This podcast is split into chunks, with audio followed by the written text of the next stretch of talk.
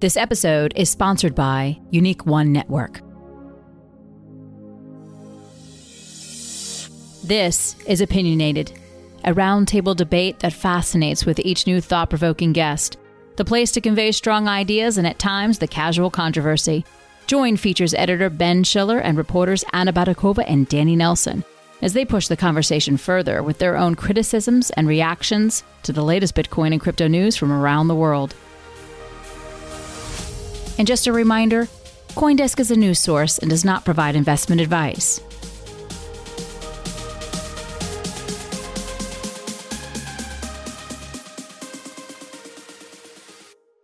Hi, everyone. This is Danny Nelson here with Opinionated. I'm joined by my co-hosts, Anna Baydakova and Ben Schiller. And today we're going to be talking about Tether with Grant Gulovsen, a lawyer in Chicago who specializes in the crypto space and has a lot to say on Tether. He's definitely one of the more active and informed voices out there in the space.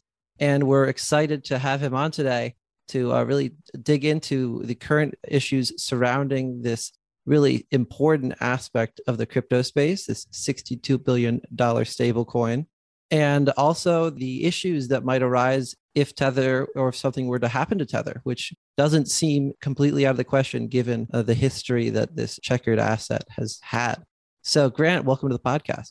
Thank you. Appreciate it. I'm glad to be here. Yeah. And I'd love to just start off with a little background on yourself. How did you get into uh, crypto law? And then also, how did you find yourself so interested in the Tether case? No, that's a, actually great questions. I've been a licensed attorney since nineteen ninety-eight. Prior to getting into crypto, I worked for about ten years at a civil and commercial litigation firm in Illinois. One thing I guess I should correct you, I'm not actually based in Chicago. I'm in downstate, which is generally refers to everything outside of Chicago. I'm a couple hours southwest of there. I, I guess I, I bought my first Bitcoin actually in two thousand thirteen, but I didn't really incorporate anything crypto related into my practice until I think late two thousand seventeen during the I C O boom and subsequent bust. The majority of my practice now is related to crypto. Uh, most of it's just advising smaller startups and helping them navigate all the fun regulatory uncertainty here in the U S. As far as Tether's concerned, I think it's safe to say that my view has has evolved somewhat. It probably wasn't until mid to late two thousand nineteen that I began to pay attention to what was happening with Bitfinex and Tether. And that was actually thanks to the frequent cajoling of one of my friends who goes by the Twitter handle Chain Agnostic. Then um, started reading some of the research and content that was being put out by guys like uh, Bitfinex, Bennett Tomlin, and Cass Pianci. And as a result of that, I was safe to say I became more skeptical about what was going on, but it really wasn't until the New York Attorney General settlement dropped in, I think it was February. I mean, that, that really drove home the fact that a lot of what the quote unquote Tether truthers were saying was basically true. I mean, you know, th- there are quite a few conspiracy theories floating around and not, not necessarily all of them proved out from what the language that appeared in that settlement, but a lot of the concerns that had been raised by those folks did turn out to be true. So that was really the biggest turning point for me. Just interjecting to uh, follow up on this, if you can help our audience refresh their memory, what turned out to be true that many people were expecting to be true, as you say?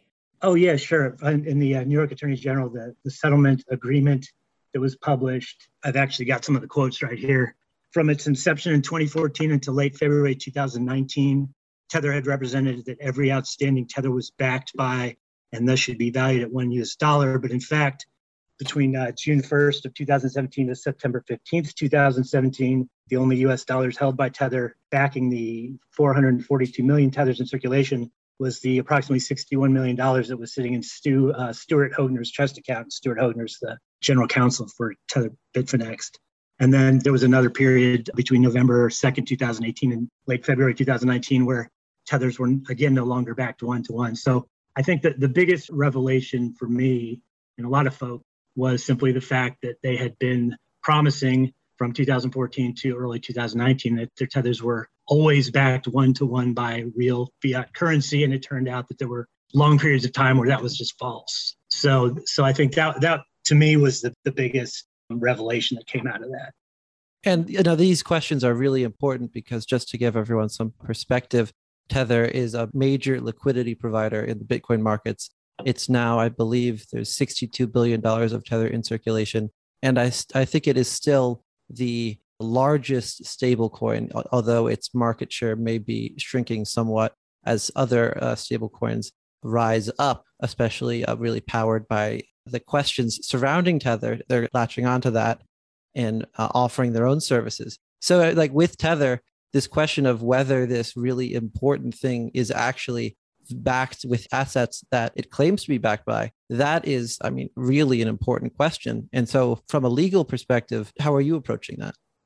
I have actually some interesting thoughts on this. From a legal standpoint, there are actually quite a few attack vectors that are in the wings right now that could potentially be very disastrous to Tether Limited and then by extension to the crypto markets. And just to sort of expand on what you were saying earlier, the Tether market cap, as of yesterday, I checked it, it was a little over sixty-two billion dollars. The total crypto market cap is one point six trillion dollars. So if you compare those two numbers together, it's really rather small. But the twenty-four hour Tether trading volume was fifty-two billion dollars. And by comparison, the Bitcoin trading volume was thirty billion dollars and Ethereum trading volume was twenty-eight billion dollars. So, I mean, the actual usage of Tether in the crypto markets is just absolutely immense. It was the number one volume and has been consistently for quite a long period of time. So if for some reason that liquidity were to drop or there were some other problems, I mean, I think it would have a significant impact on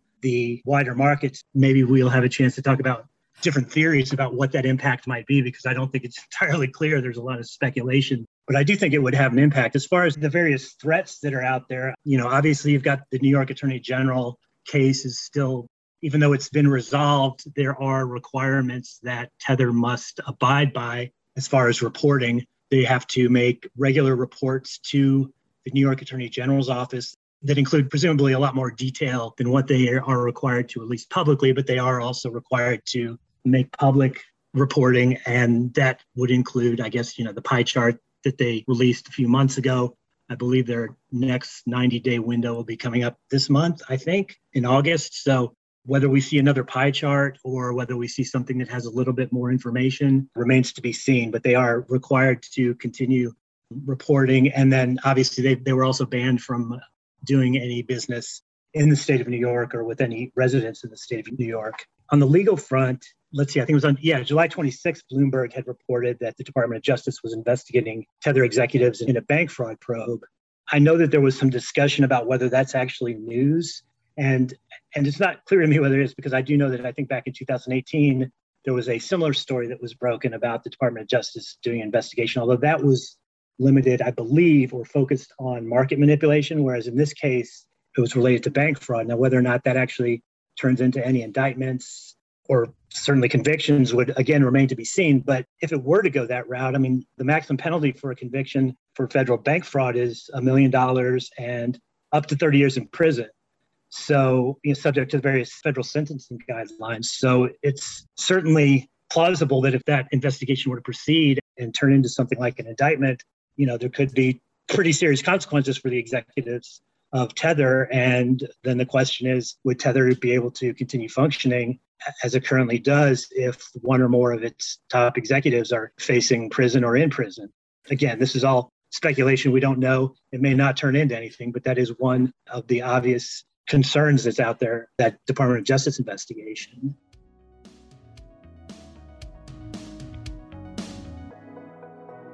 There's so many blockchains and N F T marketplaces these days, and none of them work together. Introducing Unique One Network, the easy way to build multi-blockchain, DeFi-enabled N F T marketplaces, where instead of picking your favorite blockchain, you let your users and creators pick for themselves. Powered by Polkadot, Unique One Network lets you service N F T creators and collectors across art, photography, philanthropy, gaming, finance, and more. So do yourself a favor and head over to unique one dot network now to learn more. That's unique one dot network to learn more. You know, this all is really serious stuff. It always impresses me that whatever happens to Tether and whatever new stuff we learn, even if it sounds damaging for Tether, many people seem completely unfazed, and especially people who are dealing with Tether for work, like, for example, O T C brokers. I, I had a funny conversation with one of them, quite a big one, And he was like, I was happy to learn that there is like seventy-four percent cash and cash equivalents backed because I thought it was less. So my question is, if we talk about th- this connection between Tether and the rest of the crypto market, and the possible connection between what happens to Tether and what happens with the rest of crypto, let's imagine that Tether turns out insolvent. How would it actually affect the crypto market? What do you think? Personally, I think it's important to make the distinction that I don't believe that Tether is in any way any sort of an existential threat to Bitcoin or Ethereum or any other cryptocurrency. Whatever happens with Tether, it's not going to affect the Bitcoin network, the Ethereum network. They're going to keep operating. The miners will keep mining. Consensus rules will continue to function as designed. It's really not going to have an issue, but it will have potentially a very big issue on the price of those digital assets, as well as, you know, the overall cryptocurrency marketplace. To the extent that people are concerned about price, and to the extent that people are making investment-related decisions about whether to invest in cryptocurrency, I think it is an important thing to, to consider, and it could very well have an impact. But, but how will it impact the price? This is actually one of the questions. I can share some of the theories that I've seen. This is not my area of expertise as far as that level of detail. And if you guys have any thoughts, I'd love to hear them. I mean, one of the theories that I've seen tossed around is that if it turned out that Tether was insolvent or got shut down or whatever, basically Tether just stopped operating, there was some theories that the executives who work at Tether would notify their friends, who would immediately begin converting whatever tethers they did have into Bitcoin or some other digital asset, which would most likely make the price of Bitcoin and those other digital assets go up a lot um, on those on certain Tether exchanges, exchanges that allow Tether. But looking at, I think comparing it to what happened with Mount Gox, for instance, you know, that would happen, but eventually news would spread, and it wouldn't probably take very long where people would suddenly realize that there was a problem. And once it became clear that tethers were worthless and exchanges were going to stop allowing people to trade them on their exchanges because they're not worth anything, then you'd have a panic. And what happens to the price at that point? You know, who's to say? I don't think it would continue going up at that at that point. I think that the, the impact on the wider cryptocurrency markets would probably be negative. But again, how much would it cause it to drop ten percent, twenty, thirty percent or more? I have no idea. That's, like I said, it, there's so much speculation. And that's part for me of what the, the frustration, I guess, that I and I know a lot of other people who are, are skeptical of Tether feel is that if Tether Limited would simply provide more transparency as to what's going on behind the scenes, it would be much easier for people to make informed decisions about whether they should be investing in cryptocurrency right now. And having this sort of giant cloud out there where nobody really knows what's going on, and we get little bits and pieces of information like a pie chart. But at the end of the day, you know, that's just not enough information to make an informed decision, at least not for me.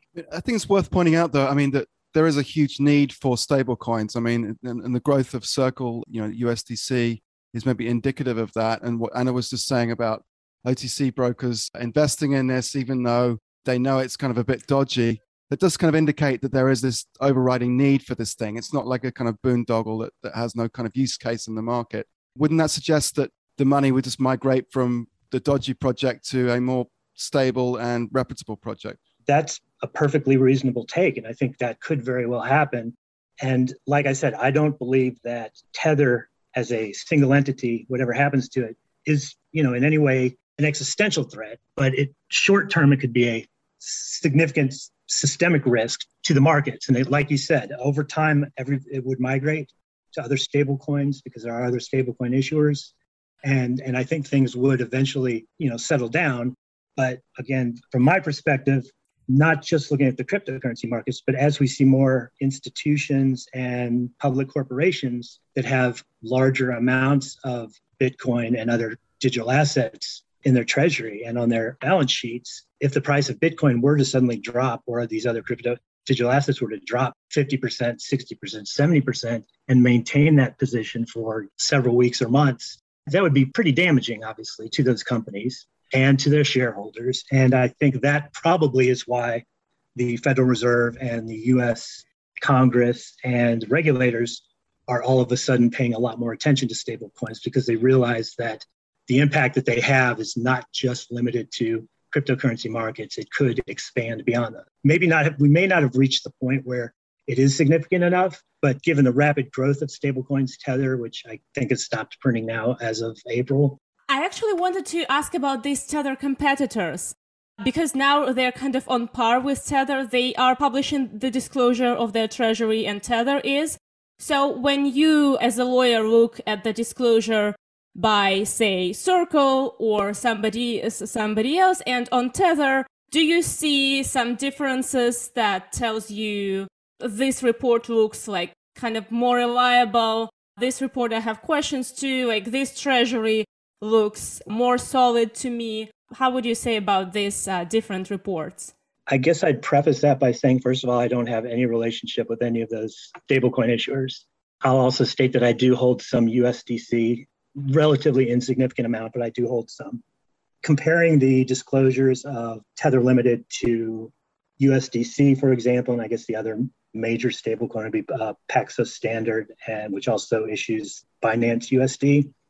I would say on the spectrum, it would appear that Paxos Standard and Binance U S D is the most transparent, and also they appear to have the most backing in the in the form of fiat currency and U S treasuries. I haven't really dug any deeper into their disclosures, but of all the stablecoin issuers that are out there now, it would appear to me that those, that Paxos Standard slash Binance U S D are the most compatible with what stablecoins, I guess, are supposed to be, where they truly are backed. And I think it's the way Tether started out, because I do believe Tether did start out being fully backed one-to-one by U S dollars, but then things happened, and then that that changed.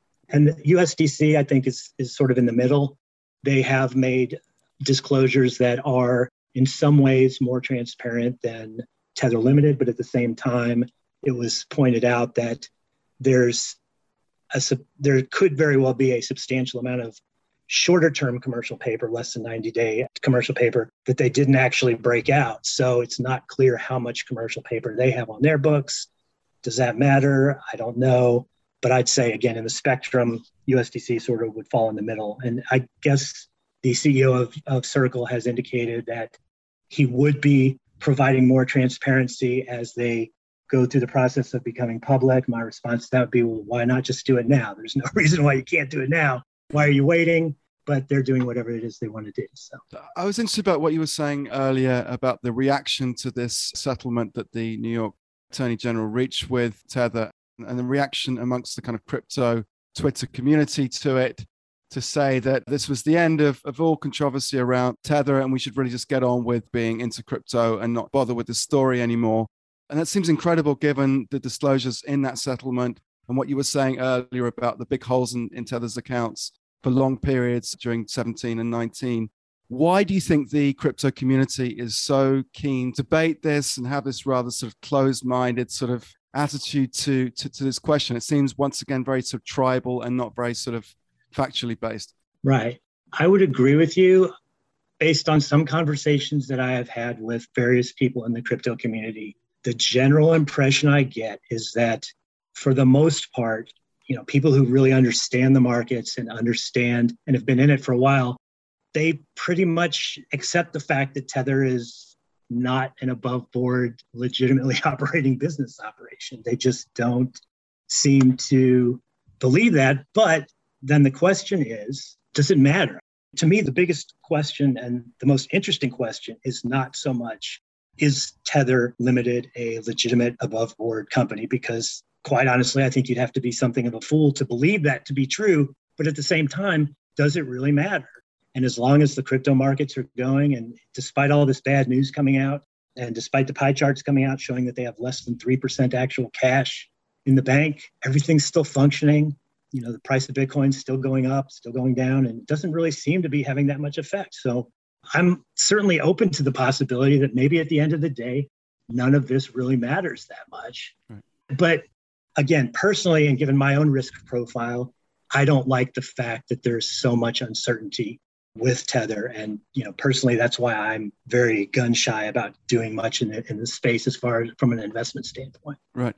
Personally, if you care about the overall crypto market and, and, and want this industry to succeed, you know, having this kind of Mount Gox type conversation about this thing all the time. And it just seems crazy that we're even having this conversation in twenty twenty-one when we're supposed to be a mature, sort of above board sort of industry. So yeah, remember Laura Shin's podcast with, I think it was some executive at the Deltec bank, which is now the main bank of Tether. It was such a fascinating conversation because the guy just wouldn't give a straightforward answer. Laura Shin would ask, okay, how do you know that Tether is one hundred percent backed? And he would say, I, I know it's one hundred percent backed, like that's true, and we hold their reserves.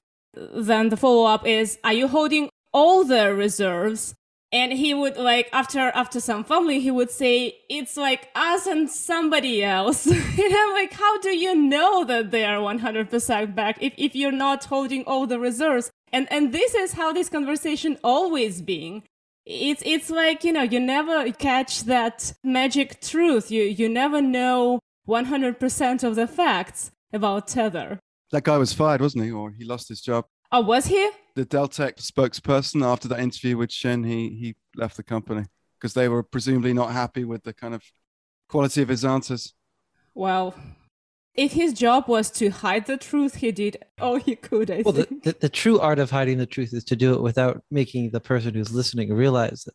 Otherwise, it's pointless. True. So, well, maybe he really I, failed. I think my favorite his story from the history of Tether, I don't remember the law firm it was, but at some point in Tether, the history of Bitfinex and Tether, Tether ordered an audit on its books from a law firm, and they subsequently suspended the audit before it happened because the firm was digging too deep, and Tether thought that it was going to be too arduous, and they wouldn't be able to get it done on deadline, and so they instead subbed that in by doing nothing. So uh, that's not a vote of confidence. What year was that? Oh, uh, Grant, are you familiar with the anecdote I'm I'm alluding to here? It was Friedman L L P, it was the firm, and I believe it was twenty eighteen, twenty nineteen. Yeah, it's absurd to me that that is a story that has actually happened. They ordered an audit, they canceled the audit because the auditors were basically doing their job. Right. There's a history here of the entities, the central, it's worth saying, these centralized entities behind Tether not being as forthcoming as even they're saying that they will be. So there's no reason why we should just take anything they say at face value. Correct. Where do we go from here, do you think? What What are the kind of next steps in terms of this investigation or this probe or this scrutiny into the company? And, and do you expect them to survive in the long term? I think that short-term Tether Limited is not going to provide any additional information unless they are forced. That's been their playbook for, for years now. I believe in their recent interview on C N B C, they said, good news, everyone. We've requested an audit. It will be coming in the next few months. Of course, they've been saying the exact same thing and had said the same thing back two thousand sixteen, two thousand seventeen, and so on. And it never actually transpired. So I don't expect there to actually be an, a true audit that goes into all of their records and presents all of the information that they have so so far been trying to shield from public views. So unless they're forced to do it, I don't believe it's going to happen. Then the question becomes, how would they be forced to do it? Obviously, the Department of Justice investigation is one possible way. The other one that last Thursday, I know it was Representative Don Beyer yep. of Virginia. He introduced the Digital Asset Market Structure and Investor Protection Act, which basically says that the Secretary of the Treasury will establish an application process for all stablecoins. Nobody anywhere is allowed to issue or, or use or permit to be used a digital asset fiat-based stablecoin unless it's approved.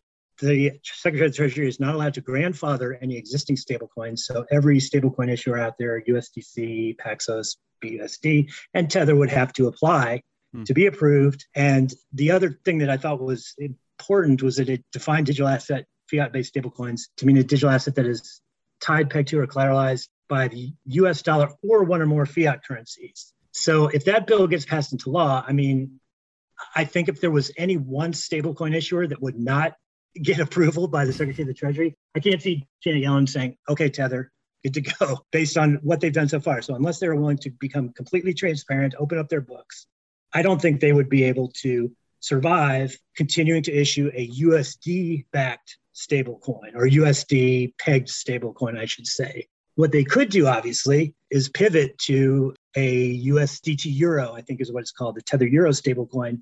And if you've noticed, just in the past week or two, they've started promoting on Twitter, I think it was their C T O, promoting the fact that, hey, check out this U S D T Euro. It's, it's really gaining traction, even though they've had it for years. I don't think that's a coincidence. I think they realize that they may have to make that pivot. Now, because they're not based in the U S, I think that they would likely be able to get away with that. So if they're somehow able to transition completely away from the U S D stablecoin into a U S D T Euro or something else, then they might actually be able to avoid that very large bullet that's, that's headed their way. Again, this was a bill that was introduced with no co-sponsors, came out of nowhere. I don't think anybody even knows where it really originated from, because the, the congressperson in question really doesn't have a background in doing digital assets, but someone obviously working behind the scenes put this thing together, because it's very detailed and actually very well written, even though I don't agree with it entirely from a policy standpoint. So someone's put that together and is going to try to get it introduced at some point, perhaps pick up some co-sponsors. That's something to watch, because that'll obviously have a huge impact, not just on Tether or even stablecoins. There are a lot of other issues there. But, you know, I, I really think that there's not a whole lot the community in general can do other than just be aware of the issues with Tether and just try to be as, you know, as educated as possible about what the potential risks are, just like from an investment standpoint, which is always what you're supposed to do, obviously. It's just become educated, be aware of the risks, and make sure that you don't extend yourself, you know, invest more than you can afford to lose, I guess, if that's, if you choose to go ahead and, and you know, invest in cryptocurrency. That's yeah. really, th- I think, all you can do.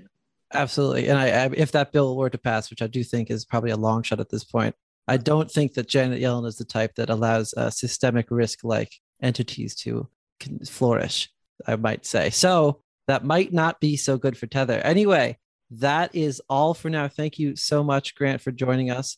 It's been an enlightening time talking about this massive risk that a little corner of the crypto space has been dealing with for years.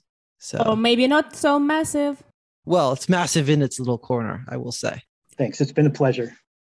This reminds me a lot, guys, of, you know, before the financial crisis in oh seven, oh eight, when there were these obvious systemic risks in the economy. And basically, nobody really wanted to own up to the fact and, and really recognize the fact because it was too convenient not to. Do you think that's true, or do you think I'm overstating it? As in, like, these are the mortgage-backed securities of the crypto space? Yeah, it's some, something like that. This, it's, a, it's a kind of a truth that everyone knows, but nobody really wants to deal with. I feel like you're onto something there. I don't think that the risk is as hidden as it was for the financial crisis. Like, if you were in the know, you would know that there was kind of a, a house of cards that was propping up a wide section of the housing market there. Here, even those who doubt it and those who cry FUD anytime someone points out Tether, it's very publicized that there are issues and a very checkered history with Tether. But I think there is, in the same vein, that willingness to ignore that very visual or very out there issue that is very similar to what was like uh, before the financial crisis. Exactly. And probably the most disturbing thing for me has been how complacent the crypto influencer community has been all the all this year about that. It's like, you know, some negative Tether news appear and every influencer is crying, Tether FUD, Tether FUD again, we're not afraid of that. Instead of, you know, maybe like joining forces and really questioning Tether and making them come up with some more transparency, which the crypto market probably could have done as a community if there was this collective will to really know the truth about Tether. If, you know, like if the exchanges, if the O T C traders, if the miners, if just, uh, you know, the advocates, educators, influencers would be, instead of saying the Tether FUD, saying this combination of words all the time, just press Tether on giving more facts, giving more information, that could have, you know, a very profound and instructive effect yeah. on the market. But that doesn't seem to happen. I think we see this again and again in, in the crypto community. There's a kind of epistemic closure around certain fixed ideas. And right. as soon as something complicates that kind of worldview, then there's this sort of closure of community around these false ideas, possibly in the case of Tether, and kind of dismissing the, the critics. And I, I think it's the same with the environmental debate sometimes too. It just people just don't want to own up to the fact that Bitcoin is sort of environmentally problematic, you know. So, and it's, it's similar here with Tether being uh, systemically uh, problematic. Well, at least people have trouble with recognizing that reality is complicated. Right. And Bitcoin's environmental impact is a complicated thing. It's not easily broken down. Right. Uh, and Tether is complicated, and th- there are some, you know, mysterious parts of that story that should be told one day. Any complexity hurts the price go up narrative. But when you're really doubting some stuff, like questioning things, right, and show other people that this is how you can think and can talk about that. So we have to remember, Tether is a very centralized entity, and crypto is all about being decentralized. So when it comes to this centralized entity, it is healthy for the space to be skeptical, not to, you know, throw everything out exactly on its face, but to look, to investigate everything and to really think about what is being true and what is spin. Because, like I said, this is a centralized entity that has a history of not being as forthright as even they've set out to be. Don't trust, verify. Yes, don't trust, but verify. Anyway, that is a wrap for us. Thank you guys so much for hopping on. It's been a pleasure talking about Tether and the imminent collapse of the crypto space as a whole. Or maybe um, not. Or maybe, maybe not. not. Hopefully not. Hopefully not. Then, then we'll all be at McDonald's and that'll be sad. Stay on the safe side, everybody. And see you next week. You've been listening to Opinionated with Ben Schiller, Anna Baydakova, Danny Nelson, and guest Grant Gulovsen. Today's show is produced, edited, and announced by Michelle Mousseau, with music by Ellison. Have any questions or comments? Send us an email at podcasts at coindesk dot com or leave us a review on your favorite podcast player. Thanks for listening.